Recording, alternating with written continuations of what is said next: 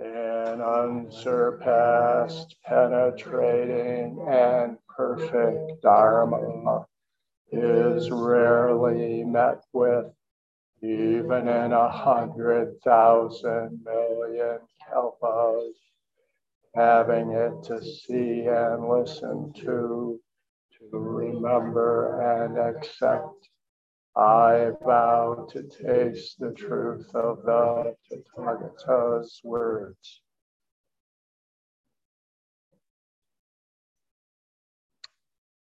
Well, good morning, everybody.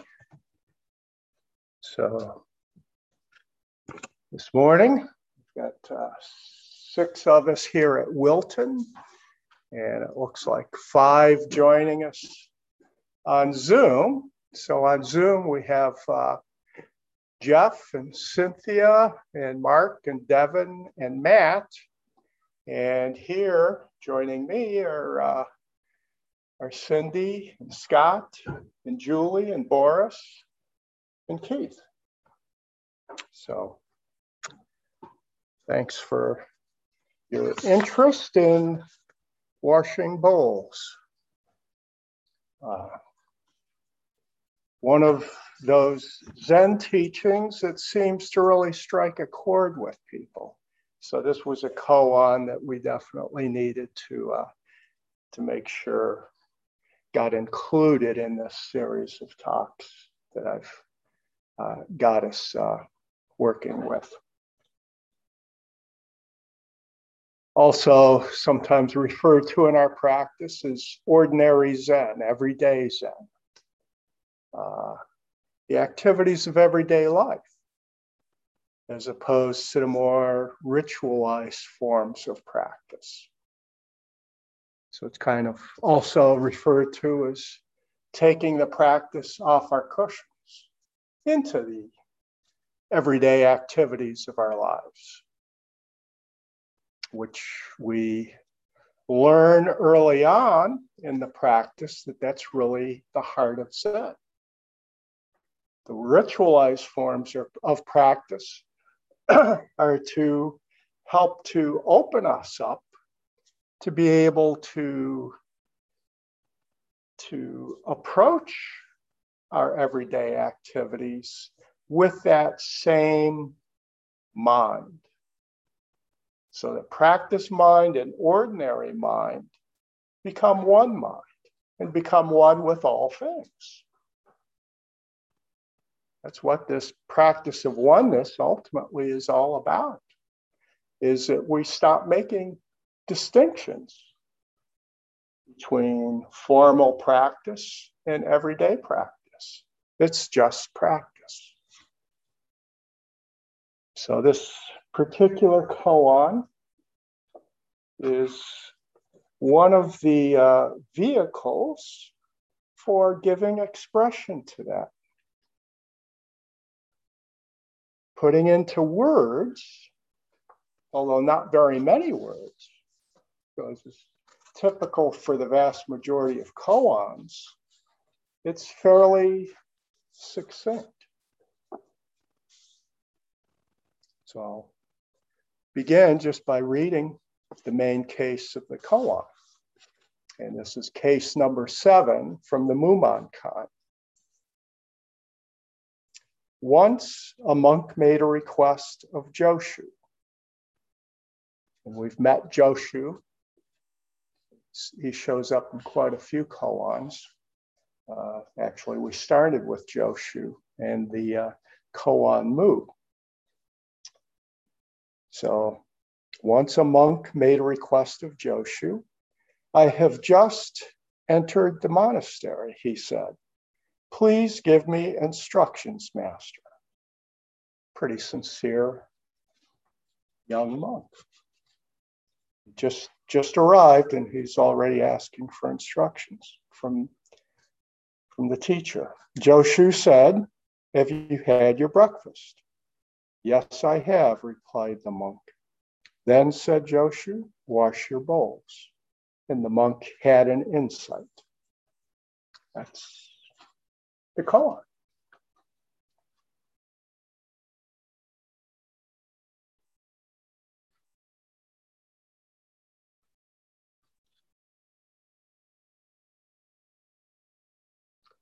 So we we hear this, and if we've had any any experience with the practice, and everybody joining us today has,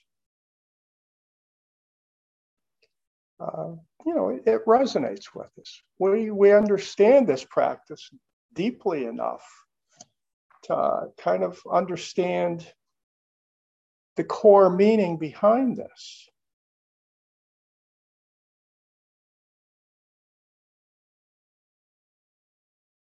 But this is about, because it's about practice, it's about being able to take that understanding and actually apply it in our lives and to keep coming back to it again and again and again without end. That everything we do is practice, whether it's having a meal, cleaning up after that meal, and all the other mundane affairs of everyday life. They're all Dharma gates, they're all practice. And when it becomes such in our lives, we suddenly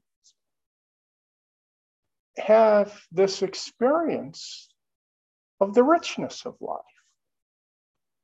This is the gift that we receive from our practice. The gift, as the Lotus Sutra parable puts it, of finding that jewel that's been put inside our garment that was hidden to us. That jewel that was part of our, our birth, our Buddha nature. It's only through our practice that we awaken to that fact. And our practice can only occur right here at this time in this place.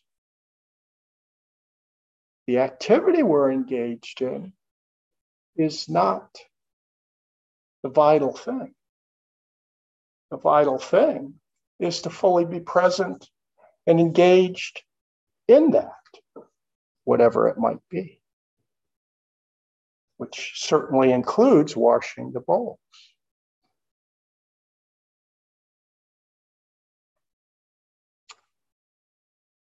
So Shibayama, whose collection of the Mumonkan koans I've been using uh, throughout these talks as my primary resource, he begins his commentary by stating that, uh, that in this koan, Joshu directly presents the essence of Zen in our daily life. And he also makes the observation that, uh, that this monk who just entered the monastery uh, likely was not a newcomer to the practice. Seems to have had some Zen training, and uh, uh kind of the, the giveaway to that was the fact that he, he did. The koan concludes with the uh, uh, statement that the monk had some insight just from this short exchange, which if he had just been uh, somebody walking in off the street, wouldn't have been very likely at all. So he already had some notion of this. But I think even more important is is the fact that that uh, that he he arrives asking the master for instruction as as a new person and you would think that maybe maybe in, implicit in that was a request for you know, what are what are the rules of this temple? What are the forms? What are the rituals? So again, it's kind of like the last koan we looked at, the holding up of the flower. The monks come to this uh, expected talk to be given by the Buddha with their expectations. And they're presented with something very different from that. Instead of hearing a talk, they see the Buddha holding up the flower. It's like, what's this? So here this monk comes in seeking instruction. How do you practice here at this temple?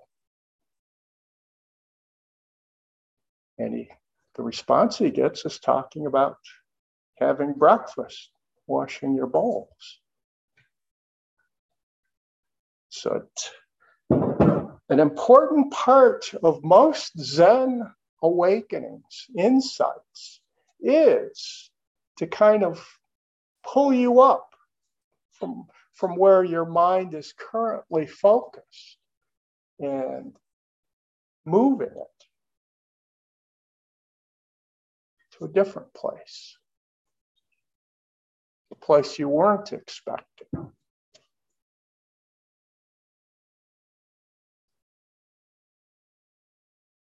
And for a lot of practitioners, because they weren't expecting it, you might miss the whole thing.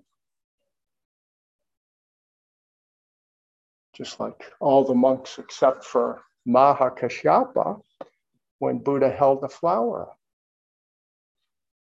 This monk could have missed the, instru- the deep in- instruction that was being imparted to him.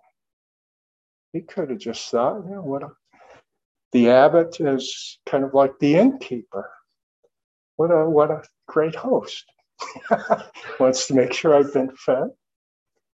if you have breakfast. Now it's gone from coming to uh, to engage in serious Zen practice to checking into the B and B. Kind of question you would expect a, your host there to ask.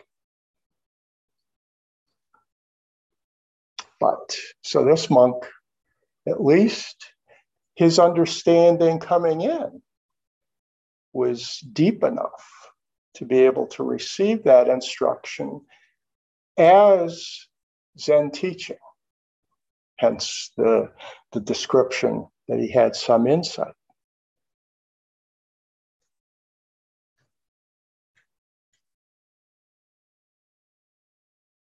That having breakfast washing your bowls is no different than whatever the rules and ritual uh, and rituals of our particular temple might be. Don't just come here looking for the right way to do things to fit in with our forms of practice. That'll come. But recognize that everything you do here is practice. And there's no separation between the forms and rituals and your care for yourself that takes place every day. The bathing, arranging your robes,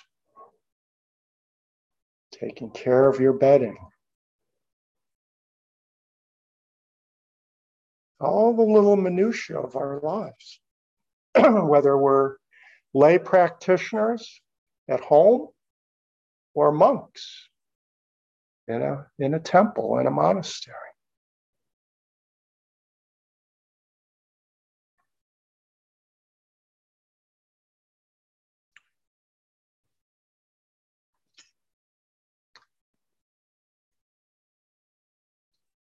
So Shibayama next comes to this point of, of, uh, of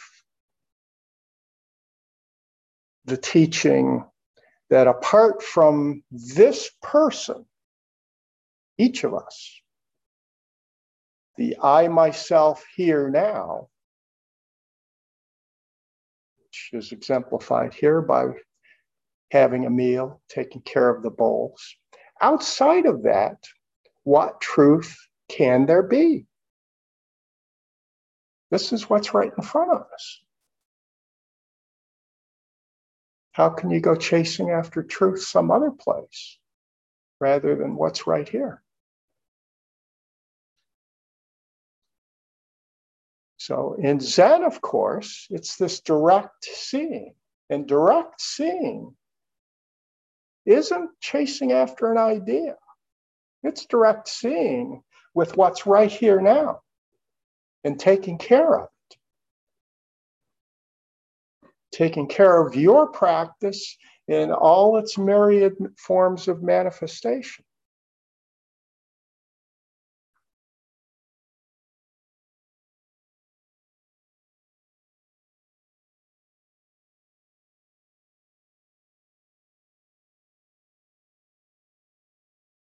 And part of our practice then is when we turn away, as we inevitably do, from what's right in front of us. Our minds are always in, in monkey mind mode. This isn't just about our meditation practice, it's about our life. We're constantly jumping around, looking outside then the question to present to ourselves is what are we looking for? Turning our eyes away from ourselves right at this moment in this place. What are we chasing after?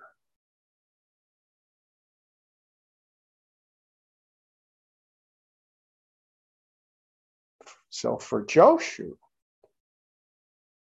to live Zen was not to lead some make believe Zen like life. Whatever that life might be, whatever your idea of a Zen like life is, it's wrong. you missed it. It's whatever your life is. That's where you have to wake up and practice. We can so easily get drawn in to a stylized version of what Zen life is. It's the easiest thing in the world.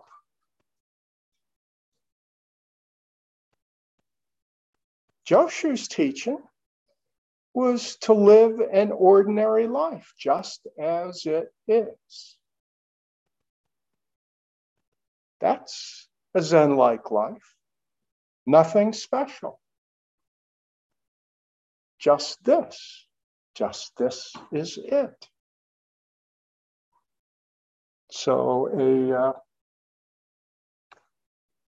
maybe the best known corollary teaching to this, and in terms of chronology, it's uh, it's not too far off from the lifetime of Joshu, uh, Layman Pang.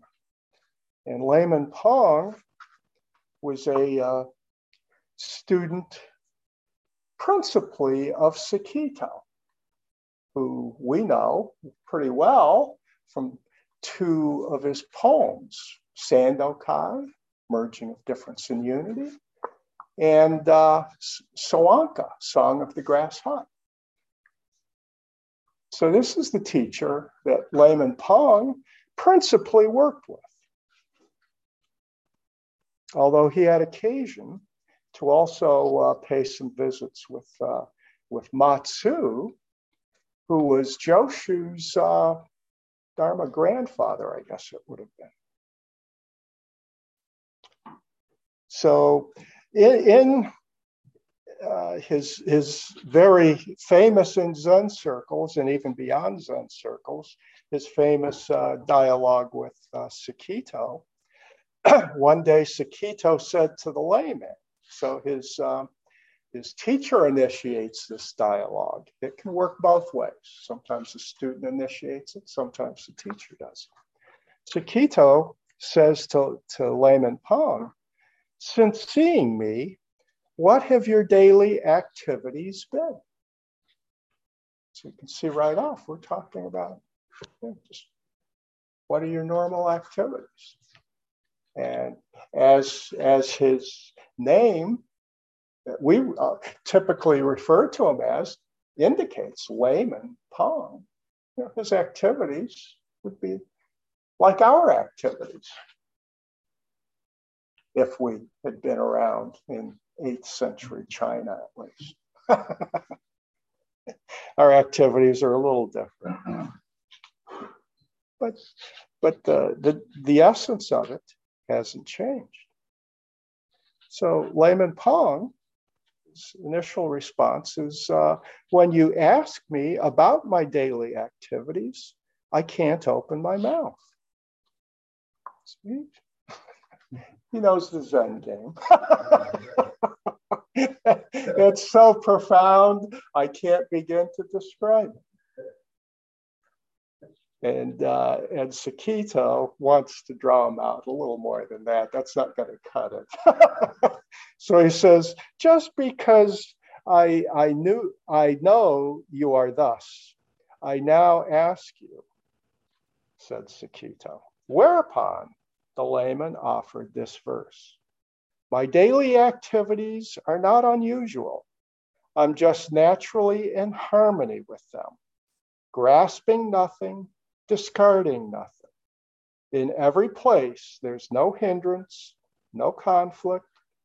Who assigns the ranks of vermilion and purple? The hills and mountains' last speck of dust is extinguished. My super, my supernatural power and marvelous activity, drawing water and carrying firewood. So this is one of the most beautiful descriptions of Zen practice, offered by a layperson with a normal life. So a great exemplar for all of us lay practitioners.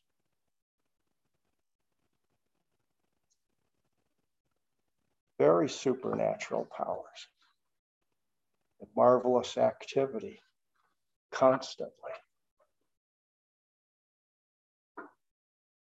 Miracles constantly in progress.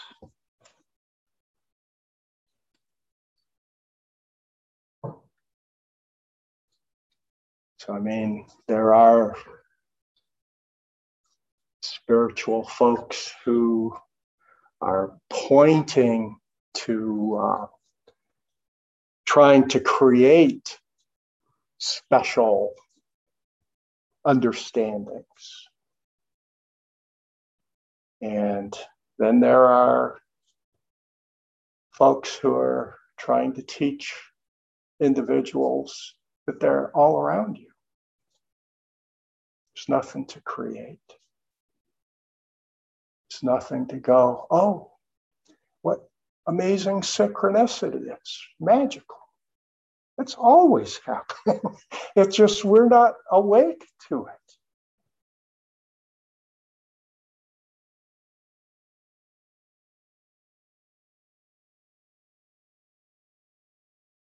And it's nothing special. Because it's always present if we simply choose to practice.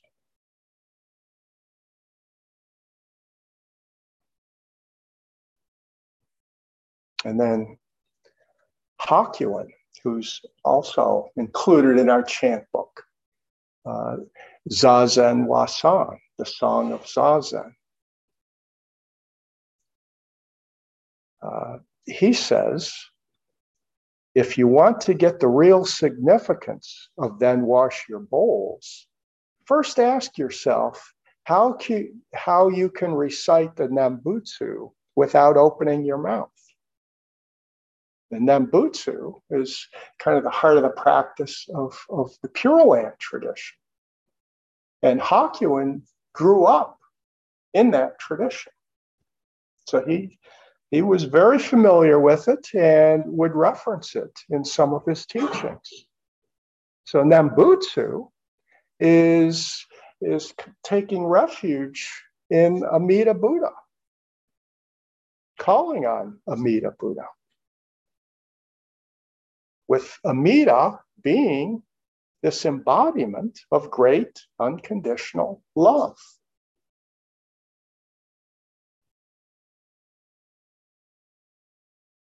So, what Hakuin's pointing to here is, is not to see the Nembutsu in the way it's all too often taken as pointing to a, a particular individual.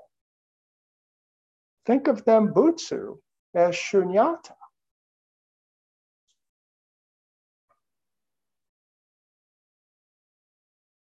Which so now, how can you recite the Nembutsu without opening your mouth? Nembutsu as this embodiment of great unconditional love, but it's not some separate individual. And separate is the key term here. It's not apart from us. And that's why shunyata for our tradition is maybe a better way of pointing to what's, what's being expressed here, I think.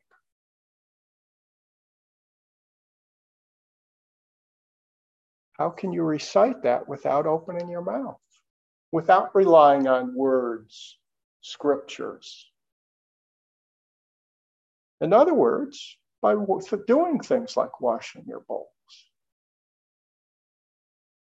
He's also chanting Nembutsu.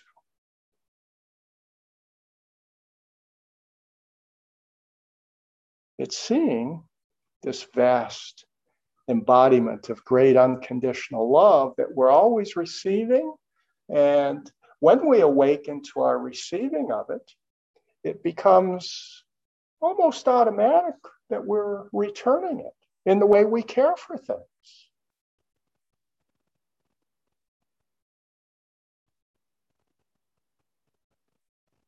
Now you have it, preserve it well. The opening of Hokyo Zammai that we chanted this morning preserve it well, take good care of it. Now you have it. It's a beautiful gift. Take care of it. Take care of your bowls.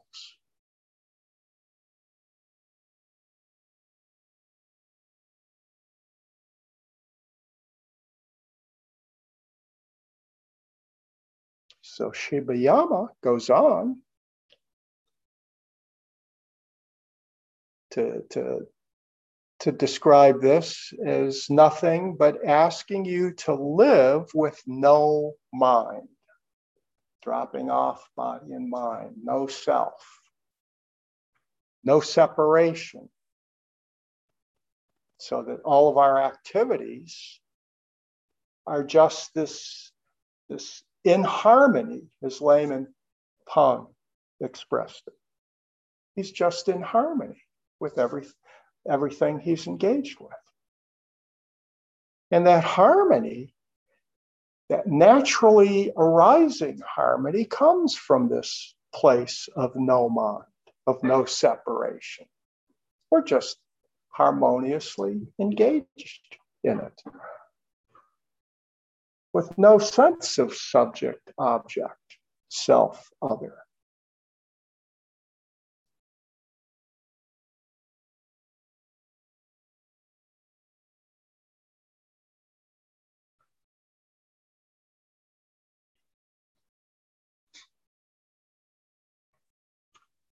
And Shibayama also kind of in a speculative fashion uh, uh, kind of kind of uh, takes a look at what kind of insight this questioning monk may have had. That his spiritual eye was opened to the fact that it is as it is. Just as he is, he as he is, is it. And it cannot be outside himself. This harmonious relationship with one's life and all the things that our life encompasses and is encompassed by. This is the arrow points meeting head on. Again, we're referencing back to Hokyo Zanmai.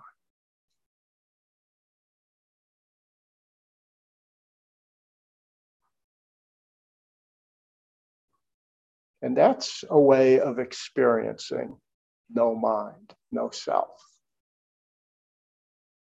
When arrow points meet head on, you meet head on with, with all the entities that you have seen as being external, separate. When they come together head on. In this merging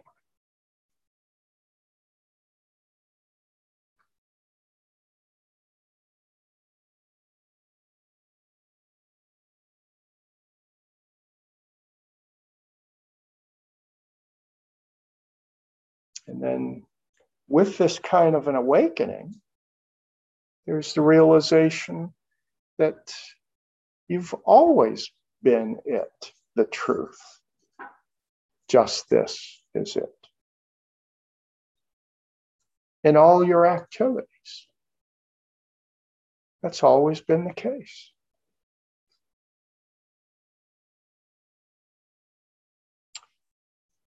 So Shibayama introduces uh, uh, some other uh, Zen masters' uh, words on this. Uh, the first one being Shido Bunan, who has a short poem. Do not let the word Tao delude you. Realize it is nothing else than what you do morning and night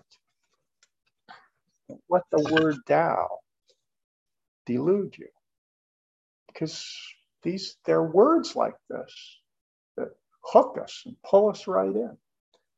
And uh, Joshu, main character here in this koan, from his uh, collected sayings, the recorded sayings of Zen Master Joshu, one of my favorite teachings of his that that gets to this point in a slightly different way.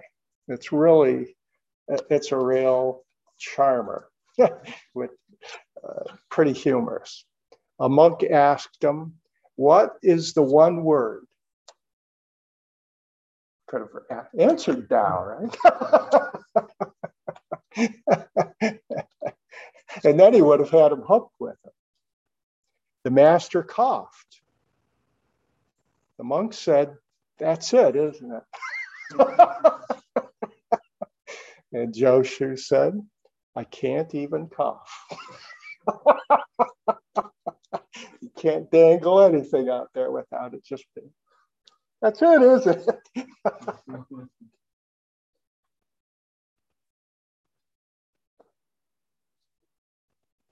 Whether it's Tao or anything else. We use the words, but it's it's important to, to recognize. Ultimately, it's like Joshu's cough. Don't get stuck with it.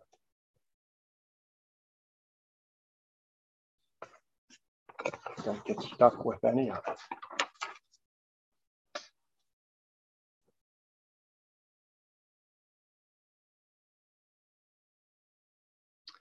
And then uh, Master Tendo Shogaku highly admires Joshu, whose spirituality is so immaculate and exceptionally outstanding with no traces of superiority, yet enjoying deep and lucid Zen spirituality in an ordinary daily life. And however much we may talk about revealing the fact, is that Zen can never be hidden away. And here, there's another teaching of Joshu that I want to reference, which also ties in nicely with uh, Dogen's Mountains and Waters Sutra.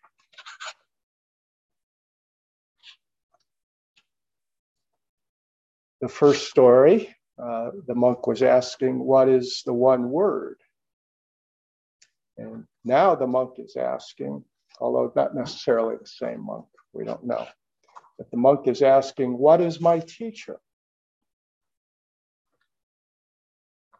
And Joshu answers, Clouds rising out of the mountains, streams entering the valley without a sound. The monk said, I didn't ask about them. Obviously, he's asking about Joshu. Why are you telling me that? The master said, though they are your teacher, you don't recognize them. Dogen's Mountains and Water Sutra. Teachings of the, the non sentient, teachings that are ever present all around us. Part of our very ordinary life, even what we would term be, be, beneath even the non sentient is the inorganic.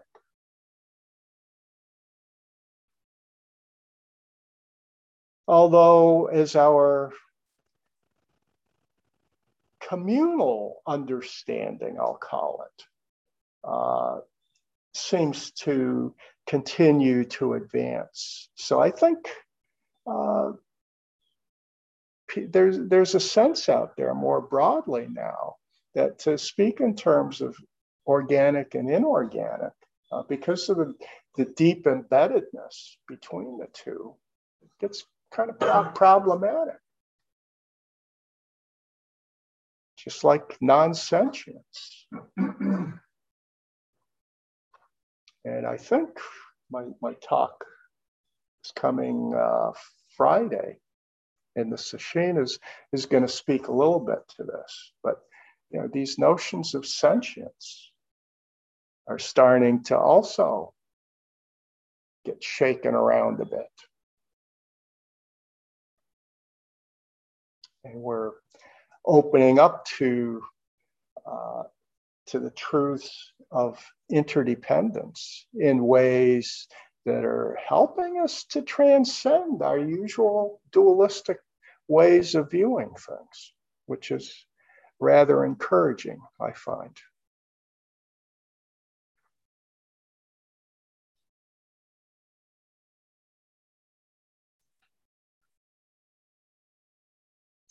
And one, uh, one point that's also uh, made in, in the, this commentary is that uh, in the entrance hall of a Japanese Zen temple, uh, you'll find a small wooden board on which is written, Look under your feet.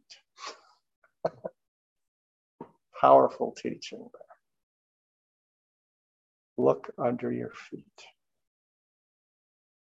It's so close to us that we can't even see it, which is why we're looking in all these other places.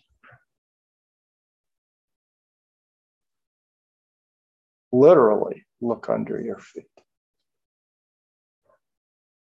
Or, as I've mentioned before, as long as we're on the subject of feet, you know, uh, when you're at the temple, just arranging shoes when you take them off. Look there.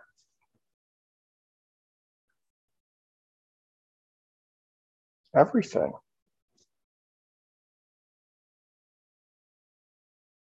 Just asking you to see clearly the very place where you stand at each and every moment. Continuous practice, which is to awaken to the richness,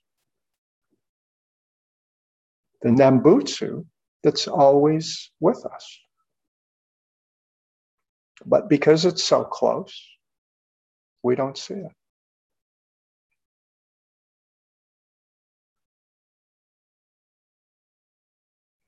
Or as an old Zen master poetized, do not think the moon appears when the clouds are gone. All the time it has been there in the sky, so perfectly clear.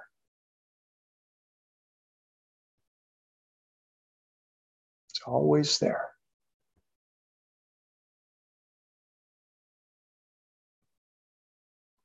And before I bow out here today, I, I did want to uh, uh, briefly discuss an alternative way of, of, uh, of looking at this koan, which, uh, which I think is, is uh, kind of helpful, at least in terms of further expanding uh, the understanding that we can come away with.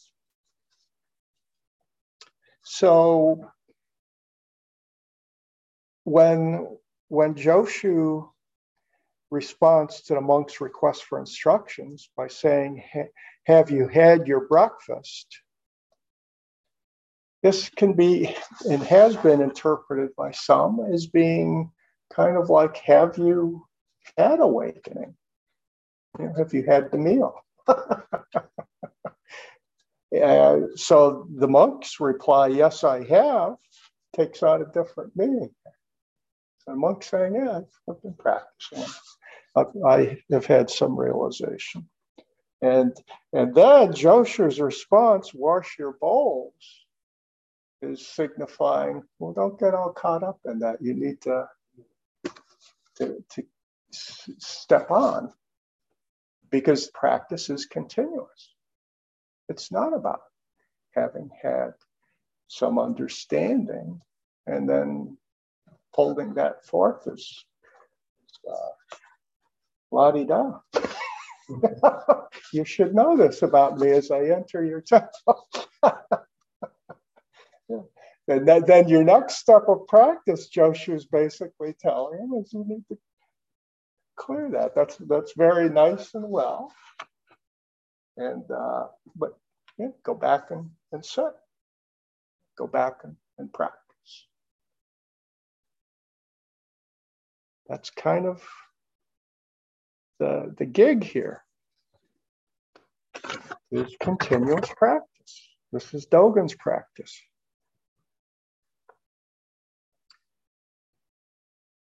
And we kind of get that because, uh, as another teacher puts it, drawing attention to one's accomplishments is usually nauseating. And I think that's kind of a, a universal response, you know.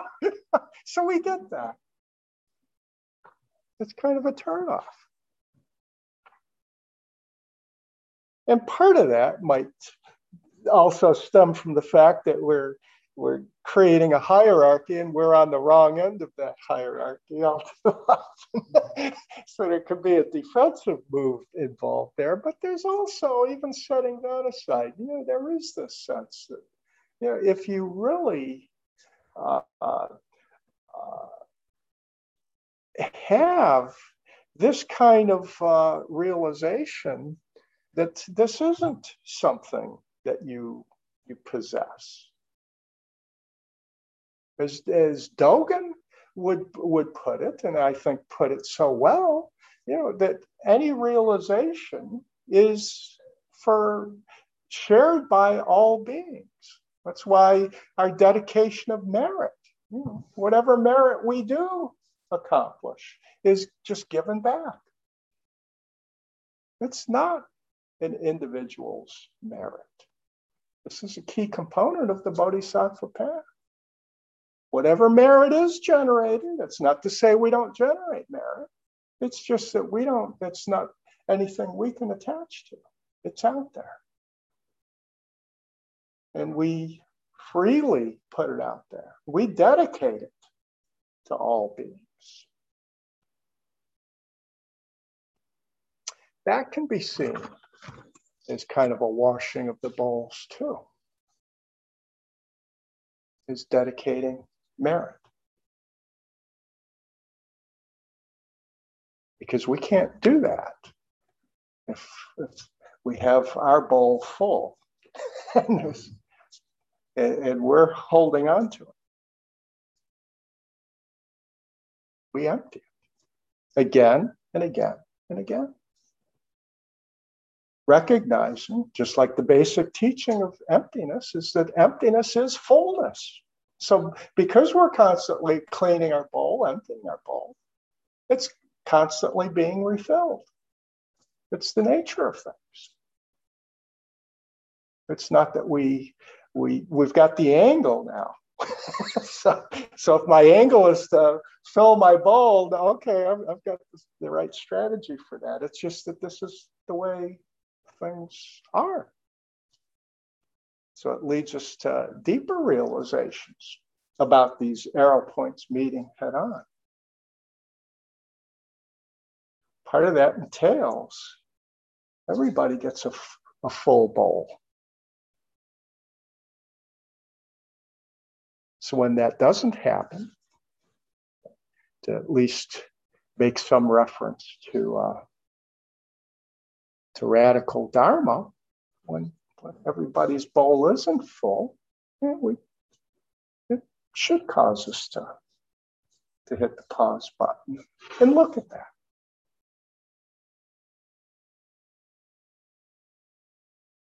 Because that's part of our practice. So, and then finally, in closing, I thought I'd close with this rather than opening with it, is just to uh, to acknowledge this particular date, 9 11, and, and the long path that, uh, that we've traveled uh, towards healing. And it's still underway. So it's been a quite a journey for 20 years' time now and just acknowledge all the all the lives that have been uh, lost, that have been so radically changed.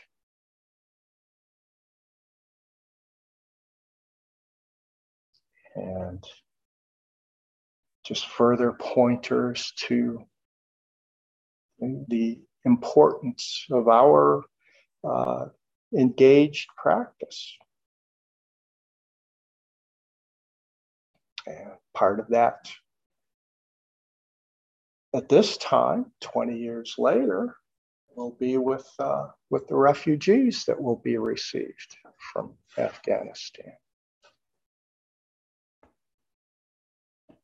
And in fact, uh, this coming Monday, I'll be part of an interfaith service uh, that Global Cleveland uh, is is doing. They do this annually, kind of a wel- welcoming week for uh, recent immigrants.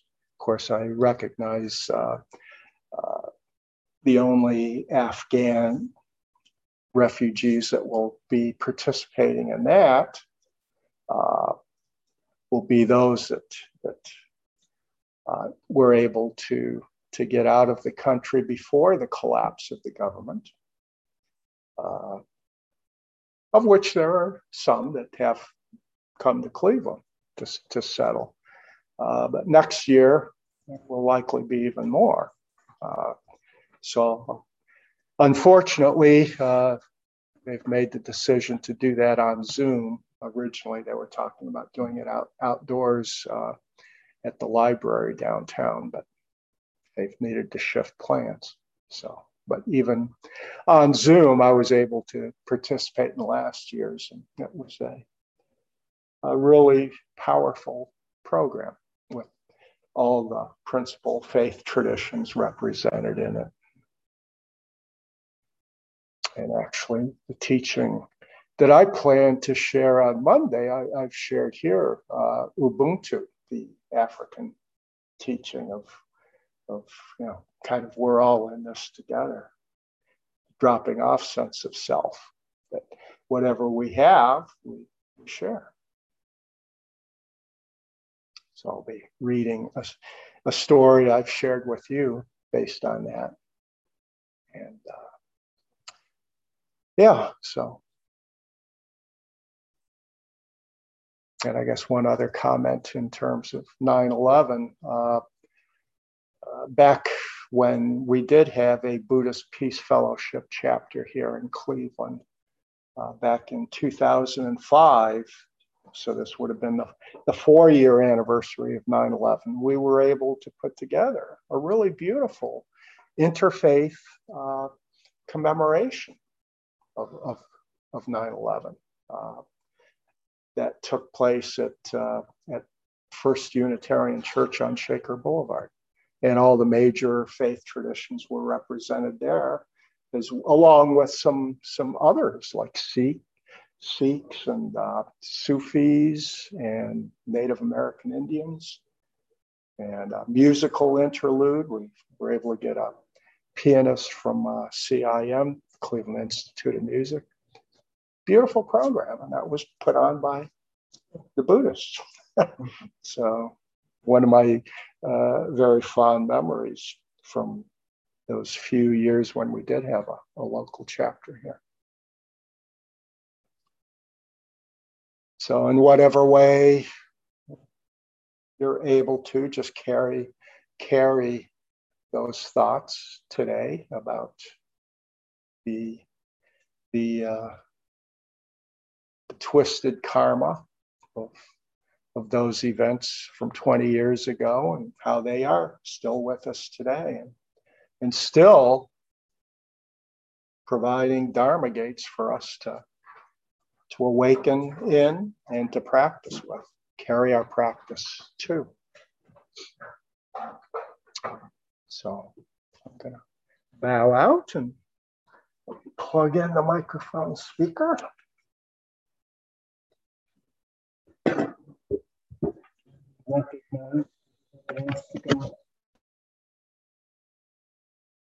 This thing here.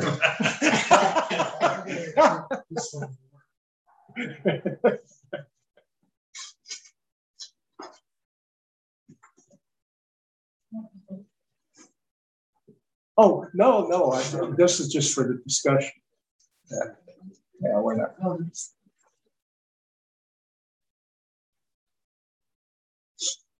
I was working at it last summer. Just thinking about 20 years have passed and might really changed what we answered violence and hatred with violence and hatred. Not that full out of Afghanistan, that's, that's pretty much the way it was. Yeah. And it's just, it's just like, some would say it's actually worse. It is. Yeah, they took a bunch of weapons from us to work, right? Yeah, it's a lot worse for those who. Yeah, it's because they're considered collaborators now. And awful.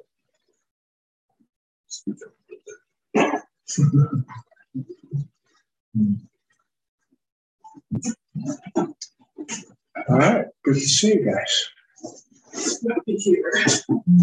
Before I came here, I was chopping wood, carrying water, and I'm going to still wood, carrying water.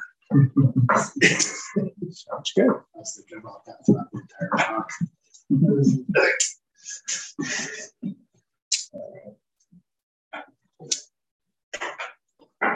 So, I like I like the uh,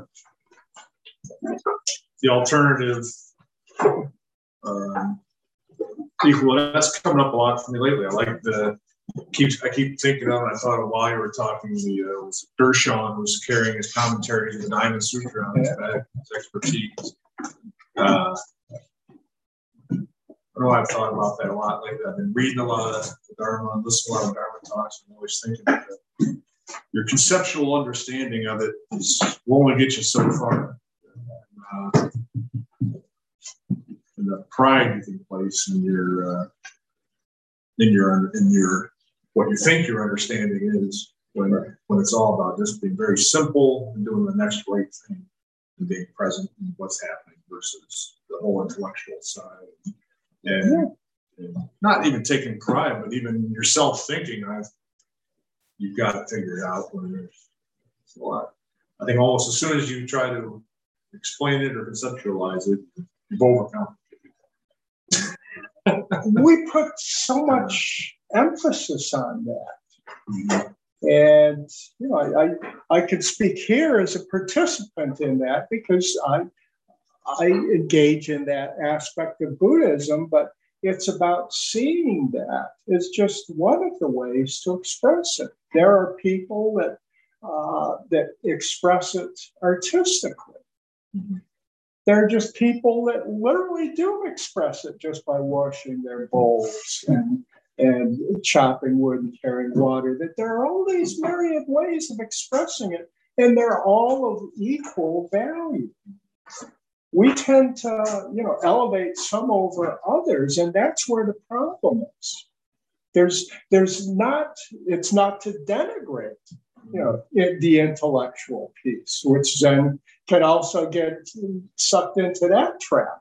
It's just one aspect of it. But there are all these others. Mm-hmm. And if we elevate one over another, we're missing out on the actual richness that's there. There yeah. are so many ways to express. another thing that came to my mind was this week I spent over eight hours on airplanes. You know, and then that where I used to fly 110 flights a year, but I've only flown six times in the last two years. So I've kind of gotten out of the I don't know the numbness to it. So I really am present with being in that plane now more than I was after 10 years of doing it you know, every week. Yeah. And it was just, I found it to be a good practice opportunity, just being present on that plane. And you're, you're forced to sit there. And I, I can barely move anyway. but yeah, just did all the, a very good Dharma for me was all the hours I spent this week. Mm-hmm. Yeah, good.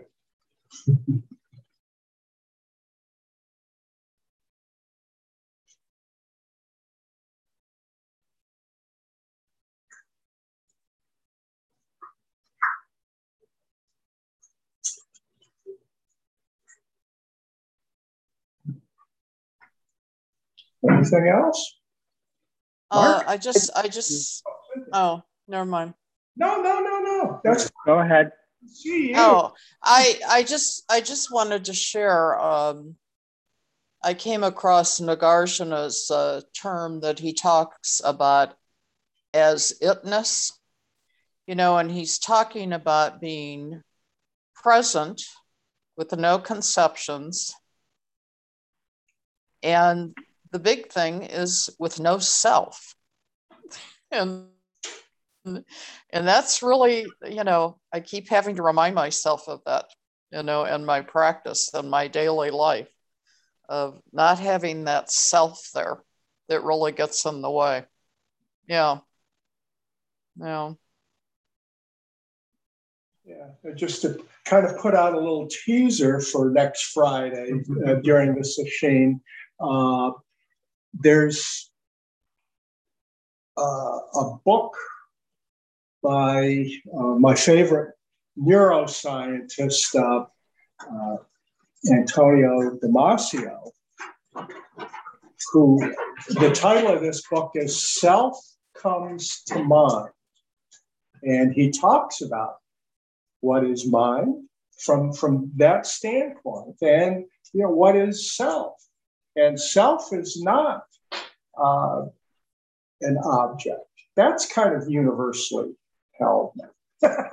Looking for this soul substance, this sense of self, uh, you're not going to find it. It's it's a it's a process. It's a mental process that causes a, a sense of self to come up, which we all have. So I mean, there is this this little self that we transcend, as Cynthia is saying, by the recognition of big self, which is kind of what, in a scientific vein, this is what Damasio is talking about, is you know, our mind is just uh, a mapping device to the universal to, to reality. Our body is part of that, all the objects around us. And out of all that mapping and processing, a sense of self. But it's a fabrication. You know, we're, we're putting that together as a map. It's not a, a metaphysical reality. So to, to recognize that, to see self as it is, as opposed to this thing I'm, I am, because we're, we're not selves. You know, we just, uh, because of the way we've evolved to be able to interact in the world, we have a sense of self, which sometimes serves us well and sometimes not so well. You know, it's like most things. So our practice helps us to be able to work with that. Again, as Cynthia's saying. Uh, so when we realize no self, we're seeing it as it really is. It's kind of like saying no eyes, ears, nose. Well, of course, Zen masters will grab your nose and give it a good yank. Uh, you know, and and a, a, Zen master can can prod into a sense of self too. But to see its emptiness, that our nose, all all of our aggregates, all of our senses, it's all empty. There is no fixed entity. The metaphysics, yeah. That's why I always want to pick a fight with the New Agers who have this thing about metaphysics. It's like, didn't you guys get the word? That's that's over. You know, we're past that. There is no metaphysics. and it becomes a problem. You create these things that then become these substantial things that people grab onto. There's nothing to hold on to. There's no self to hold on to. So we'll kind of take a dive into that because that's important is in, in the context of the opening of Hokyo Now you have it. So who's this you? Even Dong Shan's talking about it. And we're gonna, you know, work with that. We're going to have some fun with that. Take care, Jeff.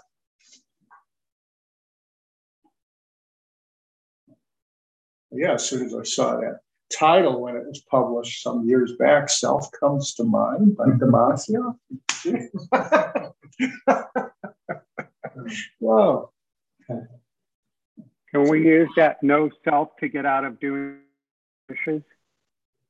to get out of doing what?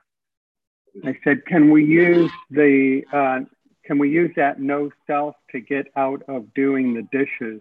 Oh. oh we can come up with lots of excuses to get out of that.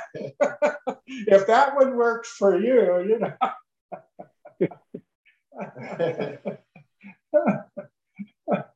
we, we can practice, we can use it as a practice in equanimity. Clean dishes, dirty dishes, I'm okay Because I'm a Zen practitioner. I, I do have a, um, a question about um, what your, what would you say re- incorporating other practices within practice, like I consider my primary practice to be Zen, Soto Zen specifically. Um, but you mentioned Nembutsu practice and part of the Pure Land.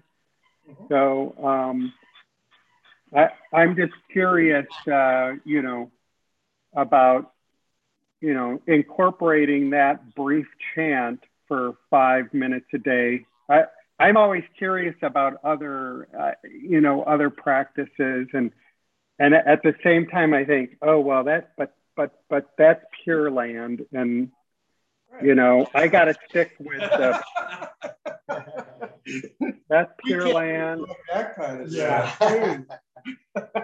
So if you want to chant, refer to Devin on this because Devin uh, has practiced with the uh, the temple, and he's way way more versed in that than I am. well, put me on the spot, Dean. Well, I mean, our practice at the, at the Buddhist temple was a hybrid, you know, Zen, Shin, Sangha. So, you know, we we did practice both, you know, both forms to a certain extent. We did chant uh, Namo Amida Butsu. Um, we had a different set of chants than you know the Soto Zen book, um, but it, I found it very interesting in the sense of, of chanting the Amida Buddha, you know, as as sort of the embodiment of the faith mind, you know, of you know, you're not striving towards enlightenment. You, all you have to do is chant, you know. So Reverend Ron always said it's, you know, it's it's taking the elevator up the mountain instead of climbing the whole way. But you're there because you're you're already there, you know. So so it's chanting the name, you know, that that sort of brings that, you know, wisdom and compassion to the moment you know, and brings you in, into that. I think so. You know, I think I think it fits together, you know, beautifully. Um, you know, they're both they're both practices and they're both valid practices. You know, chanting meditation is, is really what it is. It's it's all that's the crux.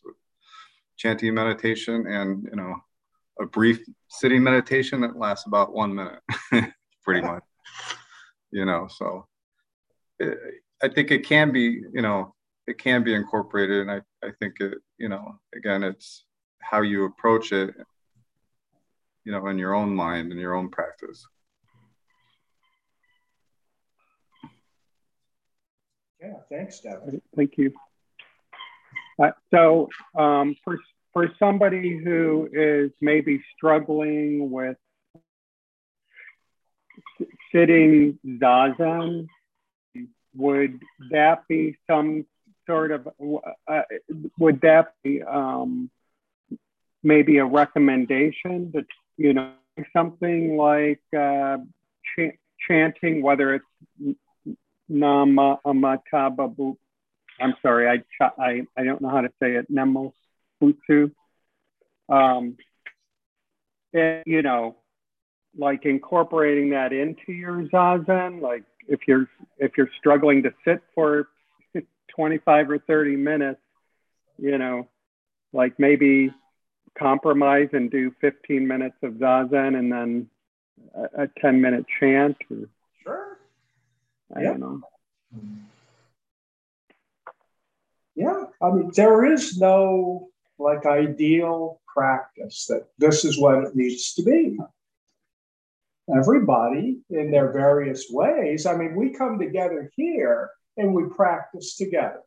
It's one way of experiencing har- harmonious practice. But we also, the major component for our practice, since we're not monks living in the same temple, uh, for most of us, it's it's our own private practice, our home practice, and that's all over the place. Hmm. So I mean, truly, uh, we're all kind of making making that up in in in a certain sense in terms of creating our own practice. So I mean, here because this is a Soto Zen practice. Uh, that's those are the forms that we practice here. But there's absolutely no reason why uh, everybody, because we will, even if we think we're still within the Soto Zen uh, tradition, we're gonna yeah, do our do our own thing in terms of uh, of what we incorporate into our home practice. And my home practice has evolved over time it's kind of simplified. In the beginning, I thought I wanted to recreate everything. I was chanting every morning. I had a, a, a tape of, of the morning service at Zen Mountain Monastery. And I'd get up and I'd do my my sitting, and it would be a timed sitting. I'd just hit the play on the cassette tape. This is going back a few years. and the bell would ring at the end of the sitting, and they they'd go into their morning service with the chant. And that's exactly what I wanted. for a while when I was doing yoga, I would do yoga first, and then I'd sit, and then I'd, I'd go into the morning service. And there was a time I was I would just uh, get on an exercise bike. I'd get my morning exercise. I'd have all these, you know, rituals that I'd build into it, and they change. So whatever you can pull into it, you know, make use of it. It's all practice. That's the important thing. Rituals become a problem. Forms of practice become a problem when we cling to them and grasp them. They're just tools. So what, what you practice now isn't necessarily what you'll you, you will practice in the future. It'll always kind of be with you, even if you're not practicing anymore. You've been, whatever you do practice will have a carry forward to it. But, but uh, practices change as individuals. And if I can uh, speak to heresy, it changes over time for entire traditions. If it didn't, it wouldn't be alive. It's a dead practice.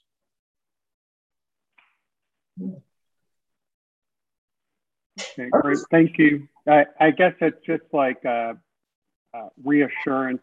I, I, for some reason, I don't know why, I feel like a, if I if I incorporate something into my Zen practice, that I'm some sort of a rebel or, you know, like uh, not doing it right or don't tell Dean. even even when you know I know you better than that, but I still, you know, it's like I, I don't know. It's funny how the mind works, and you know, to to kind of throw you off. Right, but uh, I mean, it's like I have two minds. One one one stop doing it all together, right. and the you know, yeah. like this battle. And I, that's part of our uh, kind of conditioned response to religion in general. It tends to be seen as, as some exclusionary form of practice. It's like you have to choose a tradition and that's it. But Buddhism, as it's practiced in our time, has lost so much of that. I mean, especially if you go out to a place like California, where you're now at, uh, where you have Buddhism practiced so broadly there. Uh, it's so easy to access major teachers from every tradition. So it's kind of a natural evolution out there that people are accessing all the traditions because it's so readily available. So you see that uh, at an advanced stage, I think, in California. But I mean, Chuck Hutchcraft, he, he's done a lot of work in the Theravada tradition, Vipassana. I mean, he, he studied under uh, uh, Jack Kornfield and, and uh, Tara Brach to get his uh, mindfulness uh, training certificate.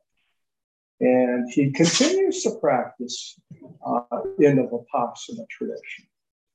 There's a lot of overlap between Zen and Vipassana. So to build these walls is doesn't make a lot of sense. It really it's violating our teachings about non dualism. Yet we, we create all these divisions that really become important to us. That's why, for me, one of the most important parts of my practice over the, the span of my practice has been my involvement with Interact Cleveland doing interfaith work. That was huge for me. So that uh, that way, I could take it even outside of Buddhism into practice with Christians and Jews and Muslims and Hindus and Sikhs and, and on and on. And that was some of the richest uh, practice I, I was involved in. So I love that.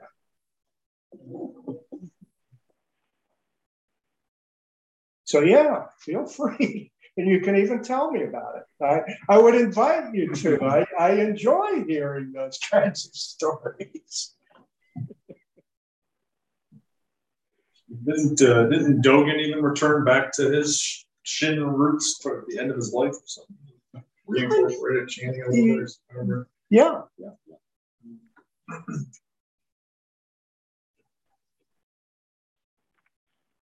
I also used, when I first, when I used to sit and practice before coming to Crooked River, I would chant, uh, or, you know, I was studying Tibetan a little bit on my own, so I do a lot of chanting, just Om Mani Padme Hum, or just taking refuge in the Buddha, Dharma, and Sangha over and over again, Mala. Yeah. And I found that very helpful. Yeah. uh, Early on. Sure. And I, yeah, I often think I'd like to bring some of that back, and I haven't. Mhm. Since we're talking about it, maybe I'll do that this week. Yeah, chanting is very powerful. I mean, Pure Land's not the only tradition that's built around that. I mean, the the uh, most popular form of Buddhism in, in this country, at least, is Nichiren, and that's chanting. You know, they're not doing sitting meditation practice either. Was that what? I those- promise. No, no, they were kind of contemporary. Those, He, he and so he uh, did study something prior to Zen. he studied Tendai. And I yes. Yeah, All right, Mark. I was going to say, I, I want to this whirling, but, but I, I promise when I uh, come back to Cleveland that I, I won't um, do that during our um, Kinhin. yeah, that wouldn't be very harmonious.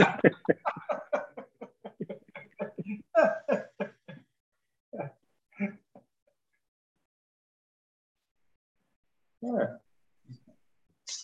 May our intention equally penetrate every being and place with the true merit of Buddha's ways.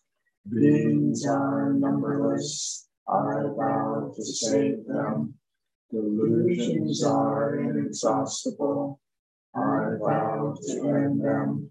Dharma gates are boundless, I vow to enter them. Buddha's way is unsurpassable, I vow to become it. We'll give a plug too. Chuck Hutchcraft has a talk at Chikoji two Oh, weeks from right. tomorrow, Yeah, yeah, thank you. September twenty-sixth on Zoom. Yep. Chikoji's website. Okay, this, these maps we're getting, Uh, yeah, we need to, yeah, okay, their group is next one up in here. I understand.